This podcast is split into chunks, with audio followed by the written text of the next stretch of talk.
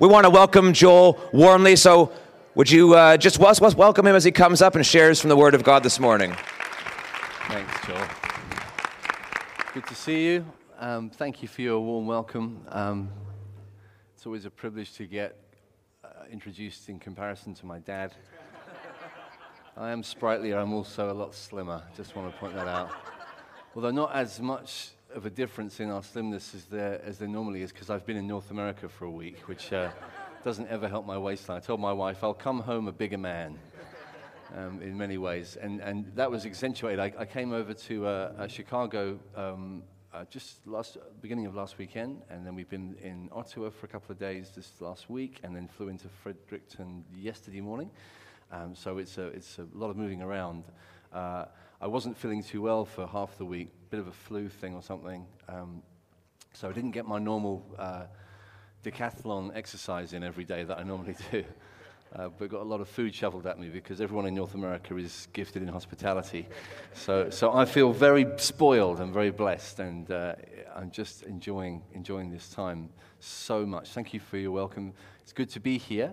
Um, I've been uh, asked to, to, to speak, um, uh, but I'm going to actually be asking uh, my friend Richard Crosby in a moment to get up to do some of the speaking towards the end of, of what I have to say. Um, I'm, I'm, from a church in Brighton, uh, which many of you will know, and some of you may have been to, Brighton on the south coast of England. Uh, we've had a, a, a, legacy of church planting globally over the last generation with hundreds of churches uh, as part of the New Frontiers movement of churches that Fredericton, uh, Christ Central Fredericton is a part of. And uh, we've, we've had a, an awesome story, truly an awesome story of God's uh, activity amongst us as churches, uh, seeing new churches established all around the world, uh, including here in Canada. And um, we're kind of in a, a, second wave as a movement. New Frontiers uh, is in a second wave of leadership. It's a second generation of leaders, and now there are multiple bases from which church planting is starting all over again. And, uh, and so uh, we find ourselves a bit like you at a stage in our history where we're thinking, okay, uh, God's blessed us, God's given us a church that's been established here in this locality.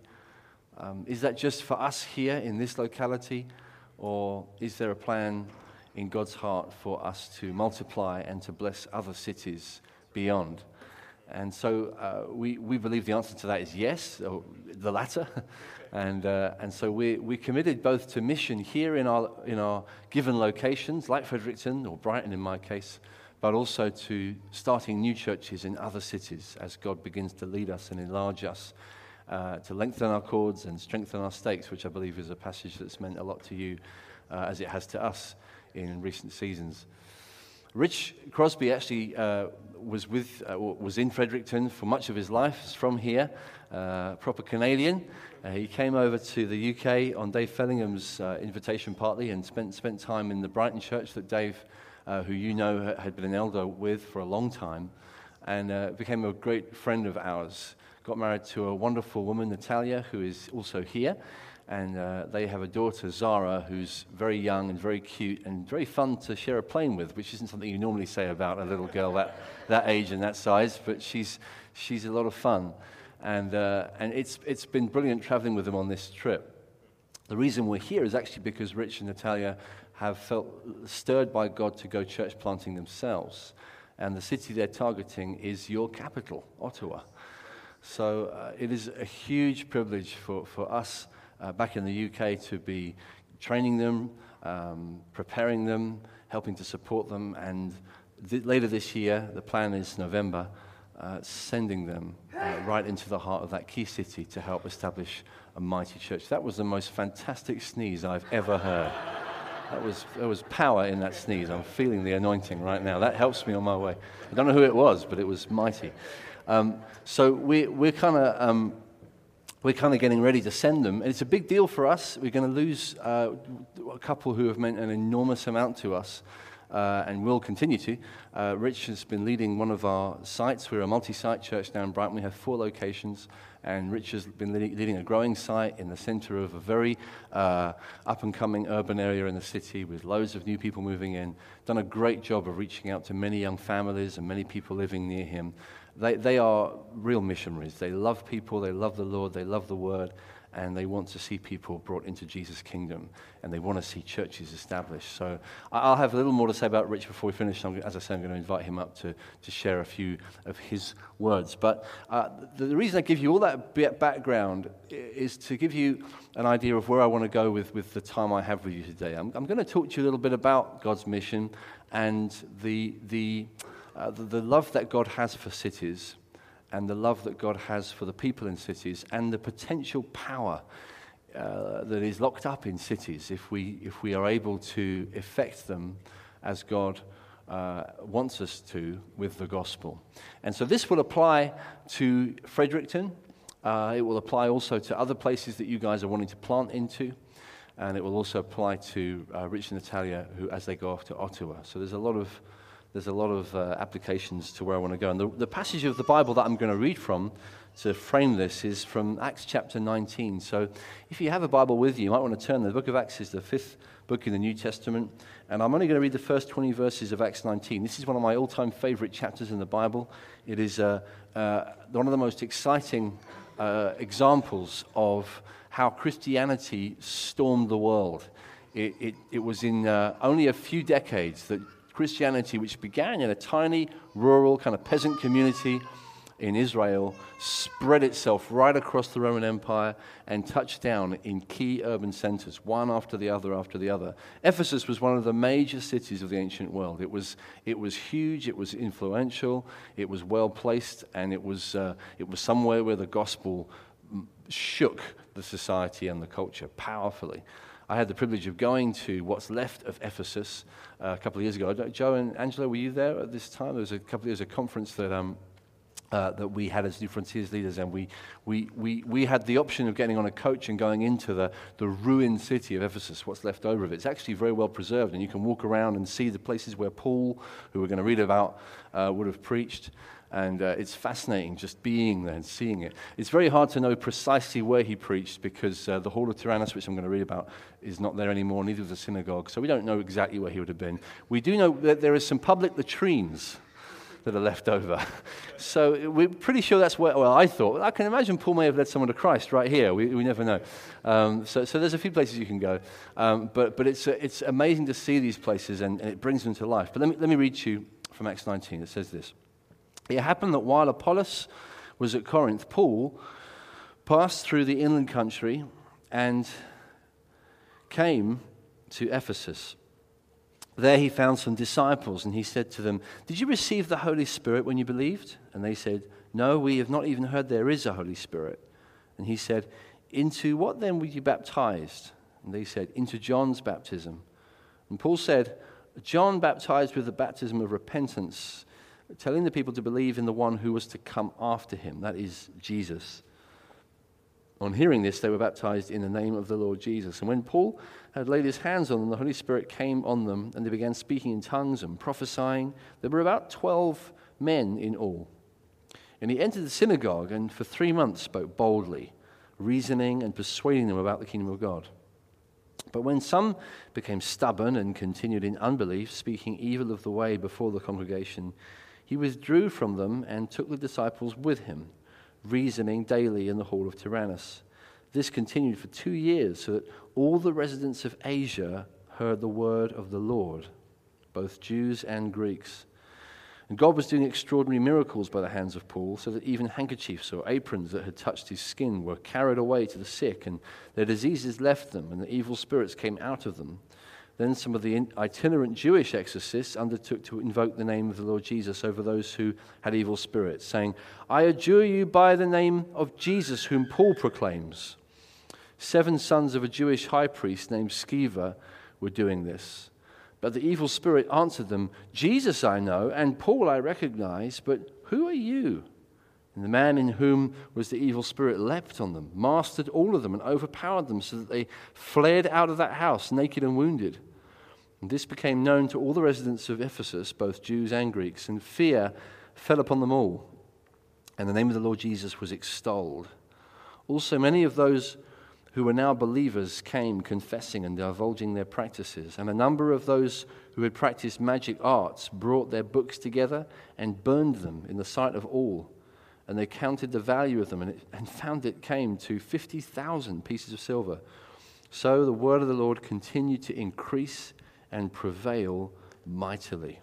Let's just pray together. Father, we thank you for this story of the power of the gospel to shake a community, uh, to change lives, to, uh, to establish a new society called the church.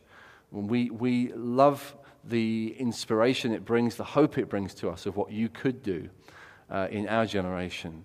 And, and we do pray, Father, that whatever we do today and, and uh, however we share in whatever we share in today in the scriptures, you will keep building mighty churches. You will keep uh, shaking society. You will keep establishing your reign in cities. And that we will have a part to play in that. Even we, weak Christians, people with all kinds of disqualifications and failings, Lord, you can use even us. And we pray you strengthen our hope, strengthen our resolve, give us courage. We pray for every one of us here today who who, uh, Lord, for, for whatever reason, feel on the edge of what you're doing, feel, feel on the edge of church, maybe even today here for the first time, and confused, not really sure whether they can be included, not really even sure whether you're even there. We pray, would you draw near to each one and, Lord, uh, draw them to yourself. In Jesus' name we ask. Amen. Amen. Amen. So, this uh, city of Ephesus is a vital center of society, of life, population, uh, culture. And Paul, arriving on his own, uh, gathers this dozen, this little group of 12, and they begin a ministry. They start to teach the gospel to people, uh, first in the synagogue, and then in a, in a secular hall, the hall of uh, Tyrannus, a lecture theater in, in central Ephesus. Paul preaching, teaching daily, debating, persuading, uh, begins to build a community of listeners around him, and a church is established, which has this extraordinary impact. I cut off halfway through the chapter.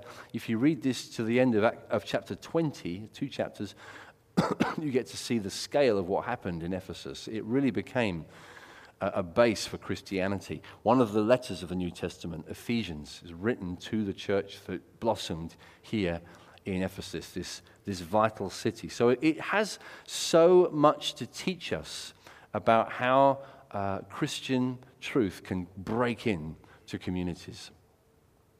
And uh, we, we want to see that happen. We want to see that happen in city after city after city. There is something very important about cities uh, we can see that as we read Scripture from beginning to end. Uh, it's, it's easy to um, miss this, partly because very often the work of God begins not in cities, it can often begin in very uh, small rural communities. You see, in, in, the, in the case of Jesus himself, he was uh, born in Bethlehem, a tiny little town, raised in Nazareth, which was a fairly ignored town uh, in Galilee. In fact, the, the slogan of the time was, Can anything good come out of Nazareth? It was a very despised little community with not much going for it, not recognized as important. And that's an important thing to remember because it, it sets us free from the snobbishness that can come from, from what we think are the important places. This, this is, if God has something to say, He will show up in, in this city. If God, if God is really important, he will, do, he will show up and do something new in this important city or this special place. God obviously cares and thinks that this city is more important than, than, than these small communities. We have to be careful. We can, we can misjudge things that way because God is, God is willing to work with very humble people. And He can begin something in a very humble place. And He can, he can uh, rather kind of uh, bring to nothing the, the things that seem very important in their own eyes. So we just have to be very humble before God. God can do whatever He wants, wherever He wants. We can have a great strategy to plant church in this place, and this place, and this place. Meanwhile, behind our back, God's doing something in a, in a farm somewhere that, that, that, that no one even knew existed. He, he's, he's like that. He does that kind of thing a lot. But having said that, you have to notice the flow of the story. It's interesting that the book of Acts, which I've been reading to you, is written by Luke, who takes time uh, in his gospel, the Gospel of Luke, to describe how Jesus' life began in a very humble way. Shepherds, peasants all gathering around this little stable as Jesus is born and, and uh, the word of God coming to this crazy prophet in the desert when all these great potentates are trying to gather power and authority. The Bible says that the word of God came to John in the desert. Paul, Luke is very keen on, on this characteristic of God being prepared to start in humble little places. But you read Luke from the end, from the beginning of Luke right up to the end of Acts chapter 28, where he finishes his writings and you'll notice, along with me, that there's a, there's a direction it's going in. what starts in a small place goes towards the big places. What begins in a, in a small village necessarily bears fruit in a mighty urban setting. The book of Acts finishes with Paul in Rome. Rome, which would have been seen as the center of the world the great, mighty city of Rome. Luke is making a point. Uh, the gospel is, is made for cities. It must find its way there. It must find its way in these big urban arenas. It's, it's shaped for them. It's appropriate that it finds its way into those contexts. Let me give you uh, quickly uh, three reasons why that would be so. One is the internal reason, one is the external reason, and one is the eternal reason. So, nice three uh, quick headings there to hang this on. The, the first reason that cities are important for the gospel is an internal reason. Very simply, cities are where there are lots of people, and God loves people.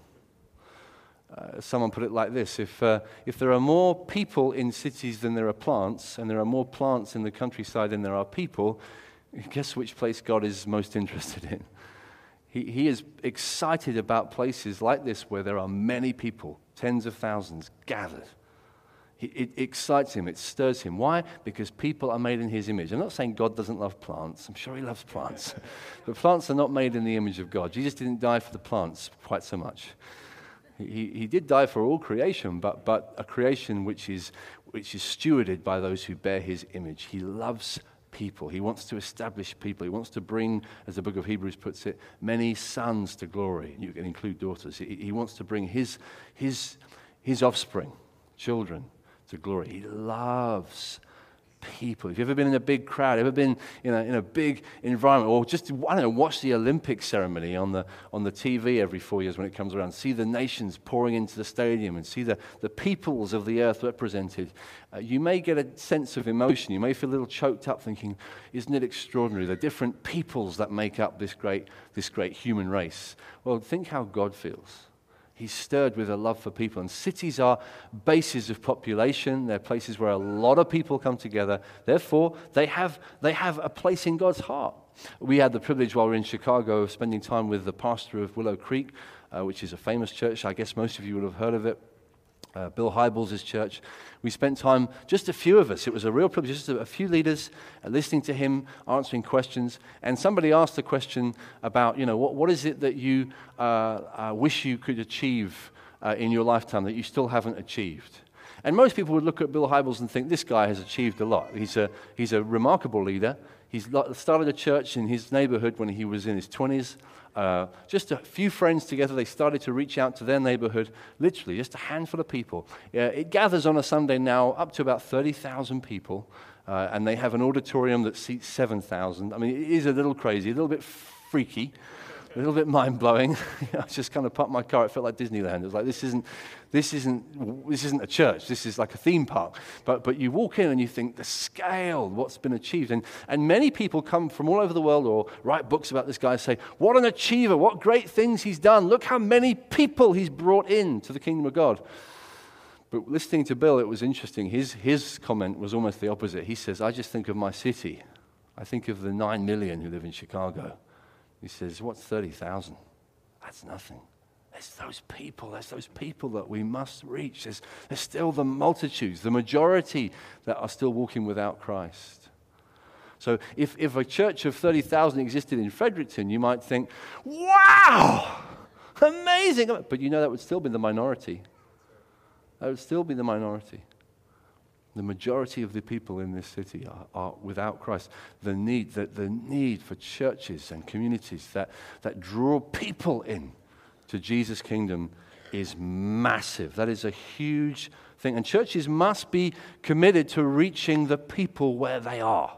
It's very dangerous, by the way, when we start talking about church planting, mission, nations, cities, ends of the earth. You know, the worst thing that can happen is churches can think that mission happens out there, over there, somewhere over there, in a different place from here. Mission is when you go somewhere else. Well, much as I, I want to encourage you to consider prayerfully supporting churches that we start in other places. Listen, mission happens here where there are people.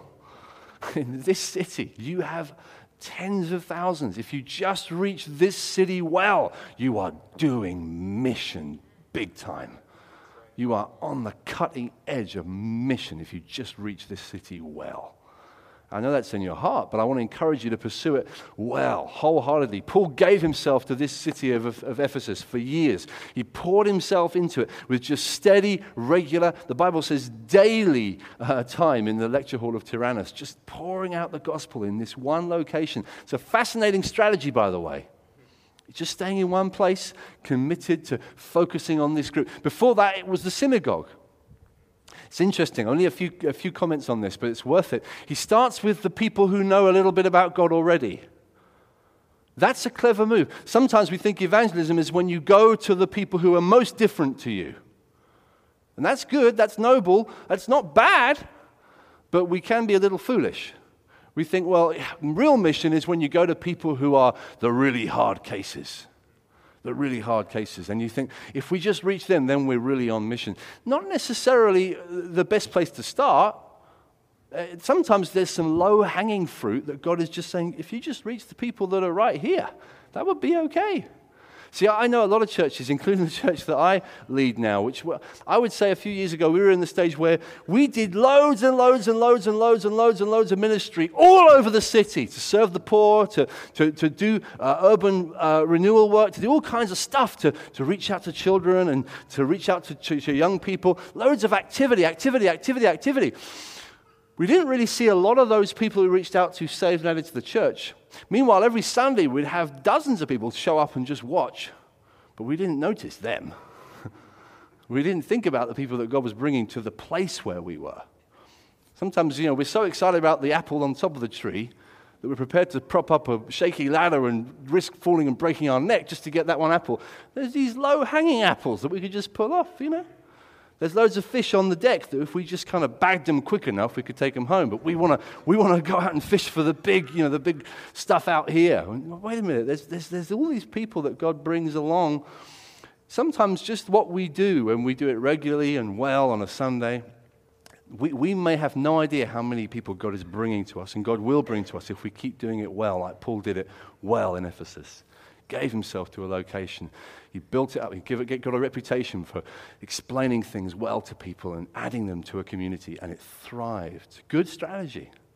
So communities like the church must always be, where, whatever time of the month, uh, time of the week, whether it's on a, in a small group or on a Sunday morning, there must be places where the newcomer can come in and feel like, yeah, these people, they get me, they know me, and they, they want to explain things to me. It's friendly. It's friendly, it's welcoming, it's, it's transparent, it's intelligible. I had a, uh, a friend said to me, first time I came to this church, the, the, the only person that spoke to me said, You're in my chair. it was the only thing that he got said, anything that got spoken. This is many years ago. I, I, I, hope it doesn't happen anymore. You're allowed to say that if you're the drummer, okay? That's, that's, that's reasonable, but, but, but generally, that's not, not the best way to welcome people. Uh, I mean, welcoming, explaining, like you did this morning with the, the song in, in, in a different language and then the excellent explanation afterwards. So important that people feel like, yeah, I know, I get, I get what you're about. And I'm, I'm like Paul, he created this environment where things were explained and done well. Anyway, this is huge. This is how we do mission. We reach out to the many people because God loves people because cities are full of them. There's an external reason. So that was the first, the internal reason. Just moving on quick to the external reason. The, the city itself is more influential than we sometimes realize. Cities can have more influence beyond their own borders than they have within their borders. What happens in a city can go further, can go wider, because it's a, it's a center of lots of things. It's a center of life, it's a center of commerce, it's a center of education, it's a center of, of different professions. This city, you've got two universities. You've got, you've got a, this is a base for all kinds of life. There's people that come to the city for a season before going off somewhere else. That's strategic. If you reach those people, you're reaching the world. You, you, you touch it and you, you spread it. It's like throwing a rock into the middle of a big lake. The ripples can go wider and wider and wider. They get transmitted. You know, cities are so appropriate for the gospel. The gospel kind of needs cities, just like Ryan's guitar needed that amplifier this morning. If Brian wasn't plugged in this morning, no one would have noticed how brilliant he was. We would have all just kind of wondered what this guy was doing with his hand. Electric guitars, that's, that's kind of like what the gospel is. It needs to get plugged into a city because a city is like an amplifier. It's like, oh, okay, now I see it. When, when the gospel breaks in on a city, it kind of does special stuff. It, it, it, it goes far and wide. The sparks go all over the place into different professions, different communities, different offices, different factories, different schools and colleges and families and neighborhoods. It's built for cities. In fact, cities are built for the gospel. They don't realize it, but they are. The first people that came up the St. John's River and stopped here and thought this might be a place for a, for a city one day, they had no idea, but God was planning it. That's exactly, I'm not making up, that's what the Bible says. You go back a page in your Bible, get to Acts 17, where Paul's talking to the Athenians. He says, God made, verse 26, God made from one man every nation of mankind to live on all the face of the earth, having determined allotted periods and the boundaries of their dwelling place, that they should seek God in the hope that they might feel their way toward him and find him. Do you get the logic of what Paul's saying? He's saying, where, where you live is not an accident. God planned the boundaries. I live in Fredericton. I just happened, I just rolled up here. I just happened to just, you know, this is where I ended up. My family is from here, or I came to school here, or I, I, you know, I set up my business here, and this is the best place to come. It just worked out that way. Wrong. God allotted the boundaries. God sets you in place. Now, he can use whatever he wants. He can use a university, he can use a trade, but he'll get you where he wants you. The reason you're in this building today is because God wanted you here. God wanted you to hear about his son Jesus. And God brought you to Fredericton so that you'd hear about his son Jesus. He uses cities, he uses the he, he, so that people might reach out to him. God plans it, God purposes it. So we, we think, oh, I just, this is, a, the fish seem to be biting in this part of the river, so we'll just put a camp here. Hundreds of years ago, let's, let's put some tents up here. God's saying, okay, let's get ready. Let's get ready. Let's, let's, I've got a dream for a city because it's going to have huge implications for the gospel long term. And, and really, the cities of the West are now the places where the gospel needs to penetrate.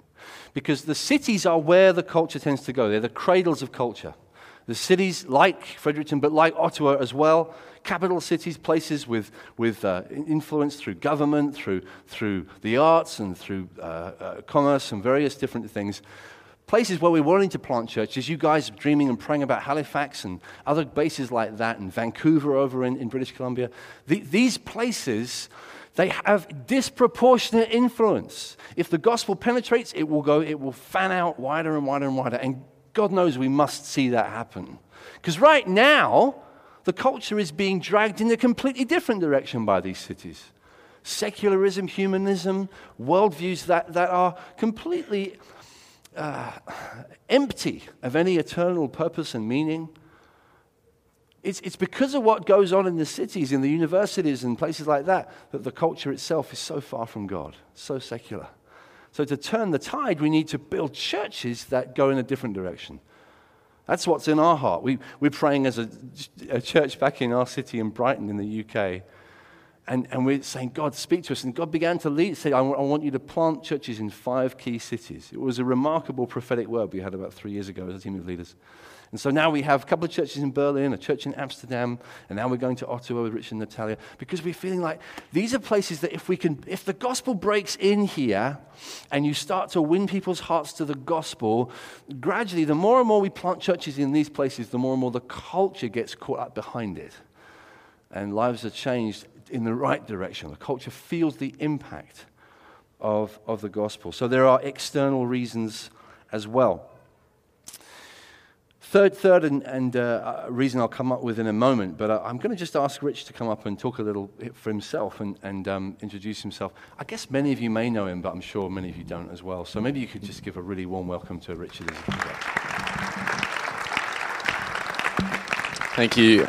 I can't uh, begin to tell you how much of a privilege it is to, uh, to be able to be here with uh, you this morning. I'm a Fredericton boy, uh, spent uh, probably 23, 24 years of my life uh, in this city. I've had great relationships with people in this church over many, many years, and there's so much that I could say about that. But I just want to start by saying a massive thank you. To this church. Many of you in this room will not know the impact that this church has had on my life um, over over many years, and I am so so grateful. So to be able to stand here uh, for my wife Natalia, uh, who I think is at the back with her daughter Zara, for us to be here as a family, uh, to be with uh, my dad and uh, my sister and her family, my dad's wife Judy, who have joined you in fellowship here. Uh, you guys are just amazing. So thank you for all that you have done, not just for me, but for our family. You are a tremendous, tremendous blessing to us. I've just got a few minutes to share with you, not, not too long before Joel comes back up. But I just want to quickly tell you a little bit about my own story in, in this city. I, I grew up uh, in a Christian home with, with Christian parents who loved me and raised me in God's ways, two incredible, incredible uh, people, my father and my mother. but I was also raised in some other environments that, through a number of conversations and circumstances and all sorts of things, I kind of fell into the trap of thinking that God was a judge and only a judge. And I, I, came to a place where I thought if I keep the rules, if I just keep the rules, if I don't do the sex, drugs, rock and roll stuff, then I'm good to go and that I'm fine. And that the good Christian teenager in Fredericton doesn't touch that stuff. And if he doesn't touch that stuff, he's loved by God and he's good to go and God will bless him. But it's conditional on whether he is the good Christian boy. And it was through moving uh, to the UK, through the influence of this church and Dave and Rosie Fellingham, who many of you know, that I started to sit under the teaching of, of this man, Joel, who you're hearing from today, and many others, including Dave and many others. And I heard about something called grace. I heard about something called uh, the true gospel. I heard that Jesus Christ had done everything for me to be accepted by God. I know some of you in the room are nodding your heads, going, Yeah, we, we know this truth, and I know you do. I know you do. But let me tell you, that transition has meant, it has taken me from death to life in every conceivable sense. It's been absolutely amazing. And my relationship with God is, is now a son to a father rather than somebody kind of in the dock and kind of on trial as a criminal to a judge. And that, transform, that transformation for me, and, and, even I was saying to my wife Natalia yesterday, we, uh, we were driving downtown, we went for a walk across the, uh, the walking bridge. She said, How is it being back in the city? I said, It's weird. It's really weird, kind of looking around the city and seeing so many things that remind me of an older version of me and I know that there's an enemy that was that, that's right there when those thoughts go through my head, and he's just wanting me to think right away, Rich, you don't you don't deserve your marriage, you don't deserve your daughter, you don't deserve your family, you don't deserve the people that you're working with in Brighton, you don't deserve what I'm getting ready, uh, God's getting ready for in Ottawa. But I just again, what do I have to come back to? I have to come back to the gospel. Jesus has done everything. I absolutely deserve it because he's earned it for me, not because I've done anything to earn it myself, because he's earned it for me. There's one verse, Joel was uh, talking about this letter that Paul's written to the church in Ephesus. It's called Ephesians. Ephesians 1, verse 5. In love, he predestined us for adoption as sons through Christ Jesus, according to the purpose of his will, to the praise of his glorious grace, in which he has blessed us in the beloved. This is all by God's choosing, it's by God's design there have been times in my life where I've thought it must be arrogant for me to say that God has chosen me. It's not arrogant at all. It's God's choice. If it's God's choice, who am I to question it? Some of you, even here in this room, maybe this is your first Sunday here with this amazing church. You know what? Could be that you're here because God has chosen you. You can think, oh, I'm, I'm, maybe I'm considering inviting God into my story. Flip it upside down, friend. God is inviting you into His. He has a grand, grand story that is much greater than you trying to invite Him into yours. Let me tell you quickly about the story that God is inviting Natalia and I and our family into uh, in Ottawa.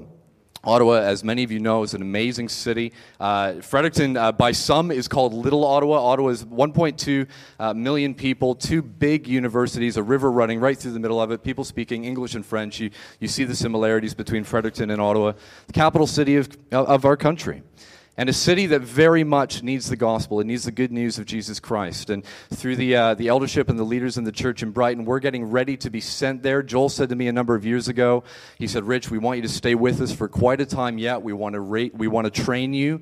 We want to invest in you, and we want to send you as well as we possibly can. And let me tell you uh, that that eldership has stuck to their word, and we are so grateful for it. That doesn't end when we go to Ottawa. There continues to be, there will continue to be regular, regular input. But that city is a city that, as you all know, uh, what happens in that city, decisions that are made in that city, touch the rest of the nation. If we want to see the gospel go across this amazing country of Canada, the capital city of Canada has to be part of the story. It just has to be. It would be silly not to include it in that. By God's grace, there are some great churches in Ottawa. I don't want to present a scene as though there is nothing happening there. There is. But one thing that we've been learning over the past few years is that right downtown, right in the very center of the city, there's a tremendous, tremendous need. And that's where we're going to move our family to, hopefully in uh, November, slightly dependent on the visa for, uh, for my wife, the timing of that, but right around November. I want to tell you, just before I wrap up, three really quick stories that I hope encourage you. They've encouraged our family as we've uh, had a few trips to Ottawa over the past few years. We had one day last summer. We went up to, uh, we went to Ottawa and uh, we planned to be there with some friends and family came over for Canada Day. But on that trip, we had one day where, over the course of about two hours, three incredible things happened. The first one was this. We were walking from Parliament Hill. A friend had showed us, shown us around Parliament. And we were walking through an area called the Market, and we ended up walking into an, a, a, a, quite a sizable low income area. And we looked across the street, and a man had bitten his tongue, and there was blood coming out of his mouth and covered his, the entire front of his shirt. And my wife, Natalia, who's a doctor, she, she ran over and helped stabilize this man. It turns out that he was an alcoholic who, uh, who had uh, had a seizure, bitten his tongue, and then had a seizure. And uh, Natalia stayed with him, helped stabilize him until the ambulance came. Natalia and I had been wondering is she, as a doctor, is she going to be able to practice in Canada? The exams are expensive. There's loads of time in studying or can we even afford this? And I'm thinking, my wife is an amazing doctor. God has invested that in her. Is it right that I'm saying, well, look, we're going to move to Canada and she might not be able to practice? And I'm wrestling with all of that. Walking away from that situation, I just felt God say to me, Rich, everything that your wife has in terms of knowledge and wisdom and ability in the medical field and anything else is a gift from me, mm. and it will not be put to waste. It might not fit the box that you think it will, but it will not be put to waste. What a tremendous encouragement that was. From there, we went to a building. This is the second of three really key things that happened. We went to a building called the National House of Prayer. And uh, this is a, uh, a, charity that exists in the city. They bring groups in uh, to teach them how to pray pretty much for MPs and politicians. Not just kind of coming in saying, this is everything you're doing wrong, but just genuinely wanting to serve them wanting to love those, uh, those men and women of, of real influence in Ottawa and across our country. And we went in, we went up the stairs to this building. It's in the former Chinese embassy. An amazing story about how this charity got the building. But we walked up the stairs of this former Chinese embassy, and this couple opened the door. And as soon as I saw this man, God spoke to me and said, This man and his wife are struggling to conceive, but I know them, I remember them. And I thought, God, I, I don't want to bring that prophetic word. I've never met this couple. I'm going to be a pastor in this city. I don't even know if this guy believes in, we would call that a prophetic word that God speaks through other people. I don't, I don't even know what the guy believes about that. No, I'm not doing it. so he's showing us around this building. His wife stayed downstairs, and I just can't shake it. And I said, God, if you want me to bring this word, you're going to have to make it really, really clear to me. So we end up on a balcony out on the side of this former Chinese embassy where this charity is based. And he said, Let me tell tell you about how we got the building. And part of how they got the building was through a prophetic word. And as soon as he said it, I knew, well, this man believes in the prophetic. I've got to. So I just interrupted him. I said, man, I'm sorry. I said, God says that you and your wife are struggling to conceive, but he remembers you. He knows the situation that you're in. He loves you. And I believe that the next time that my wife and I see you, that you will have a child. That last part kind of slipped out. Don't really know where it came from. And right away, he stepped right back and he said, he said We've just had our latest uh, unsuccessful round of IVF. Uh, it's really hard. Could you pray for us? I said, Yeah, could we pray with your wife? She, his wife was downstairs. I said, Could we pray with your wife as well? Uh, he said, If it's okay, could you just pray for me? Because this is so hard, particularly on her. I said, Of course, we would love to. We prayed for them. And uh, two months later, found out they became pregnant. I tried to figure a way that I could show you, but I've got a picture on my phone that was sent to me the other day of their beautiful young girl. God is a gracious, gracious God. Amen. And the third of three things that happened, uh, just really quickly, uh, was we walked from there to a building called the Ottawa Little Theater. It's a building that I found on Google uh, quite a few months before. And uh, it's, it's, I think, quite strategically located in the middle of a triangle. If you were to draw a line from Parliament Hill to the market, which is where there's a number of galleries and museums, kind of the cultural center of the city, to the University of Ottawa. Okay, so kind of a triangle that way. There's a theater that sits right in the middle. So I was really excited about this theater. I wanted to go see this theater. So off we went after we had this amazing time at this. Uh, yeah, at, at this um, this charity that I've just told you about, and off we went. We went in the door, and uh, somebody works in the theater said, "Can I help you?" I said, "Oh, my wife and I were just wondering if we could have a quick look around the theater, please." She said, uh, she said, look, normally it wouldn't be a problem, but uh, we're setting up for a jazz festival uh, tonight, um, so it's not the best time, but maybe you can come back. I said, yeah, no problem at all. So we turned to leave, and then a guy came around the corner and said, oh, can I help you? I said, oh, well, your colleague just told us that uh, it's probably not the best time to look around the theater, but maybe we'll come back. He said, yeah, if that's all right. I said, yeah, no problem. So we turned to leave again, and he said, oh, just hang on a minute. I said, okay. He said, I know you from somewhere. I said, No, you don't. I, I, I said, uh, This is like my second time ever to Ottawa. Um, I'm not from here. You must have me confused with somebody else. He said, No, I know that I know you from somewhere. And Natalia, my wife, was standing beside me, pointed at me, and she said, Well, he grew up in Fredericton. He said, That's it. He said, We had a lecture together at St. Thomas University. This was eight years before in a city 600 miles away. I never met the guy at Stu, never met him, but he remembered that we shared a class together. And uh, he had gotten a job at that theater as the communications director two months before our visit.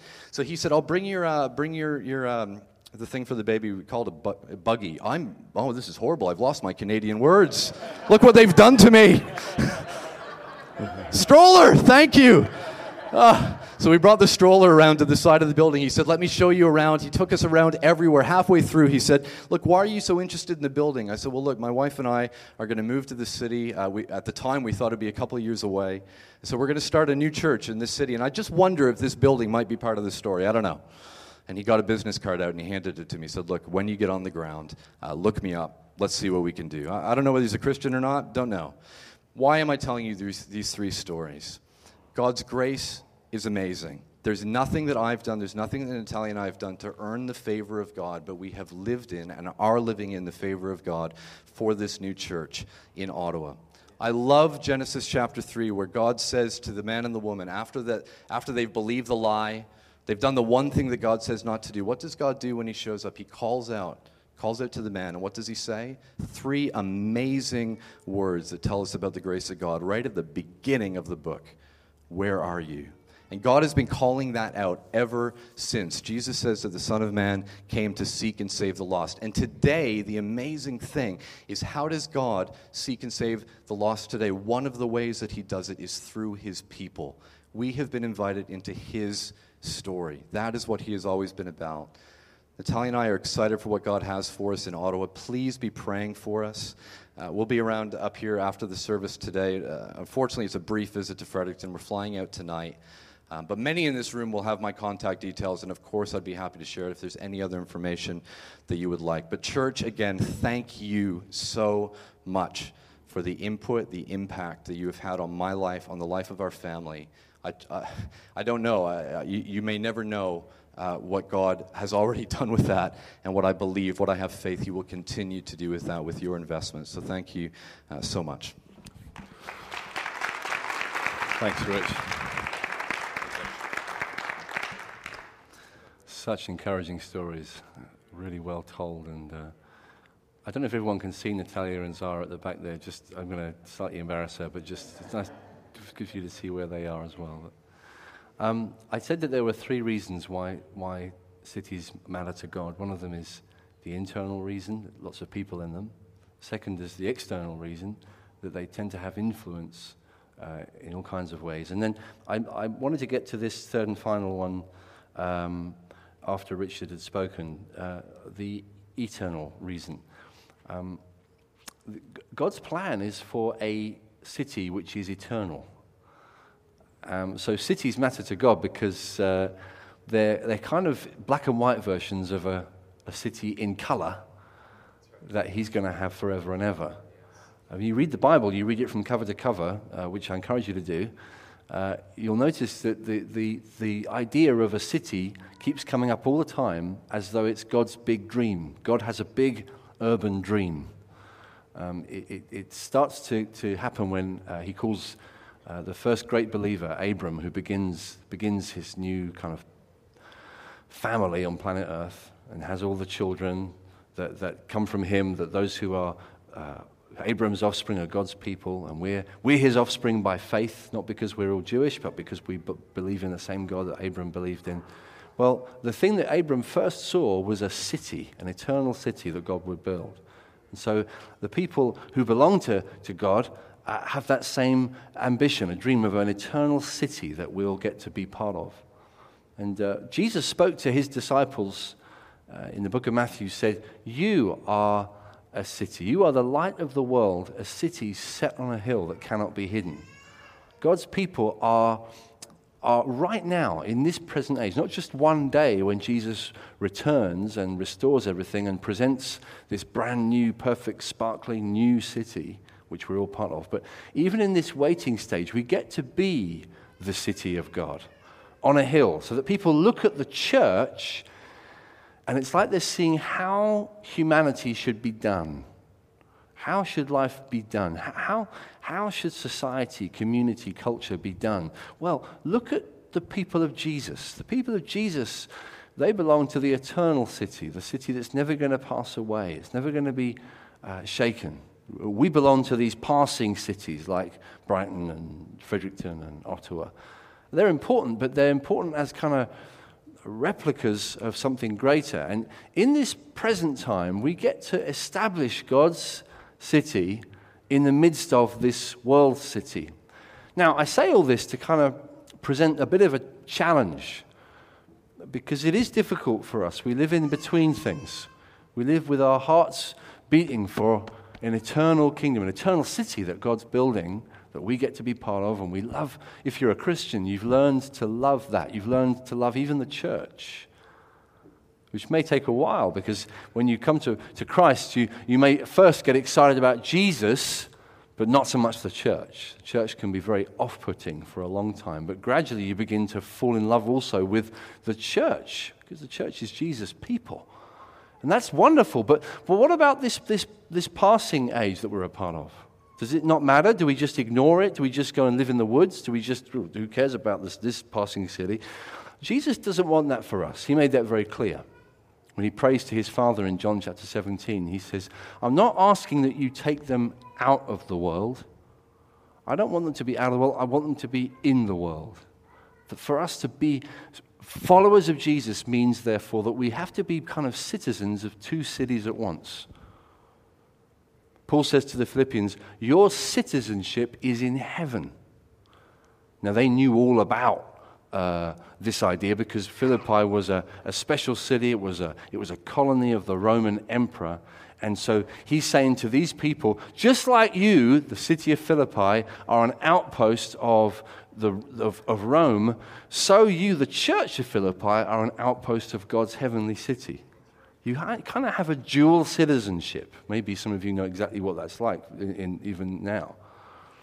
You, you're kind of citizens of an eternal city and citizens of this present one. One of the problems that leaves us with is uh, how do we treat this, this passing age? How do we treat the city that we're in, the city of, of Fredericton? How do, we, how do we treat the people, the relationships that we're in? Should we, should we be uh, looking to be ambitious? Should we, should we uh, get caught up in, in what the Bible calls worldliness? Well, we know we shouldn't because the Bible says in, in, in letters like 1 John, it says, don't love the world. Don't, don't love this passing age. Don't lose your heart to things that are going to be gone. Don't, don't let your mind, your imagination, your ambitions get stolen away to things that they just won't be here for very long. They might feel important now, but they really aren't important because in eternity they won't even show. Don't, don't love this world, the Bible says. But it also says, famously, God so loved the world, he gave his Son, his only begotten Son, that whoever believes in him would not perish but have eternal life. What is the Bible saying? It's saying, don't you dare love the world. And then it says, God really loves the world. That's not fair. He gets away with it. That doesn't make sense. No, it, it depends what we mean by love, I suppose. See, there's a kind of love that is basically selfish. I can, I can love the world because really the, the world is, is basically how I stay happy. It's the thing I desire, it's the things I want. That's, that's what the Bible means by worldliness. I, I, I, yeah, I could, I, I could even dress it up as a spiritual thing. Oh, I really, I, I really feel God's called me to this thing or that thing. But really, in my heart, basically, in the end of the day, what I love is the things that are going to pass away. I've lost my heart. My heart is, is, is drawn in love for things that, that won't last. They, they, they're going to go. And it's, but it's a kind of selfish thing. It's, it's loving things that, that please me in the instant. They, they, they make me comfortable. They, they satisfy me. They're the things that I must have. I must, have. out of a kind of a, a craven desire, we can want things so much that really they become our gods. They become our idols. They become the things that we really want most of all. And, and the Bible says, don't love the world like that. Don't let the world, don't let this passing age become your idol, become your God. Don't do that. It's not good for you. It'll take you down. It will destroy you. It will make your life worthless. It will, it will wreck you in the end. The, the thing that we must do is, is have God set our hearts free so that our love is for Him. We're free from the love of this world so that we're able to truly love the world. Not selfishly, not because we're needy, because we're dependent upon it. No, no, no. Our needs have been met by God. We're forgiven, we're loved, we're cared for by God, and so we're able to give ourselves freely, humbly. I say this because to really serve God on mission is not easy. If you read this part of the Bible that I read to you to the end, you'll notice Paul gets into some massive difficulties in Ephesus. It gets difficult. It gets difficult following Jesus in cities today. It's, it's, if you really want to follow Jesus in Fredericton, if Rich and Natalia and others are going to really follow Jesus in Ottawa, wholeheartedly, there will be so many excuses to pull out. There will be so many temptations, so many reasons to quit. So many reasons to think, well, this, ah, it's, it's just maybe, maybe we shouldn't follow Jesus with our whole heart. Maybe because, because it, it demands a certain kind of ruthless discipleship towards Him. How do we do that? How do we do that? Do we do that with just willpower? Do we do that by just proving that we're better Christian than the person next to us? Well, I'm, I'm really devoted. I, I really am. I've got a What Would Jesus Do bracelet and everything. I really am. I'm, I'm much more than that. I'm, I'm really committed. Friends, that doesn't last at all. It doesn't work at all. Just trying to selfishly impress with our own willpower. What we need is to be living, just like Rich was saying, in the grace of God given to us through Jesus Christ. So that those things that we desire, the security, the peace, the love that this passing world so often offers us, this passing age says, here's some comfort, Here's some privilege. Here's some status. Here's a sense of importance. Yeah, we can offer you this. We can make you feel better.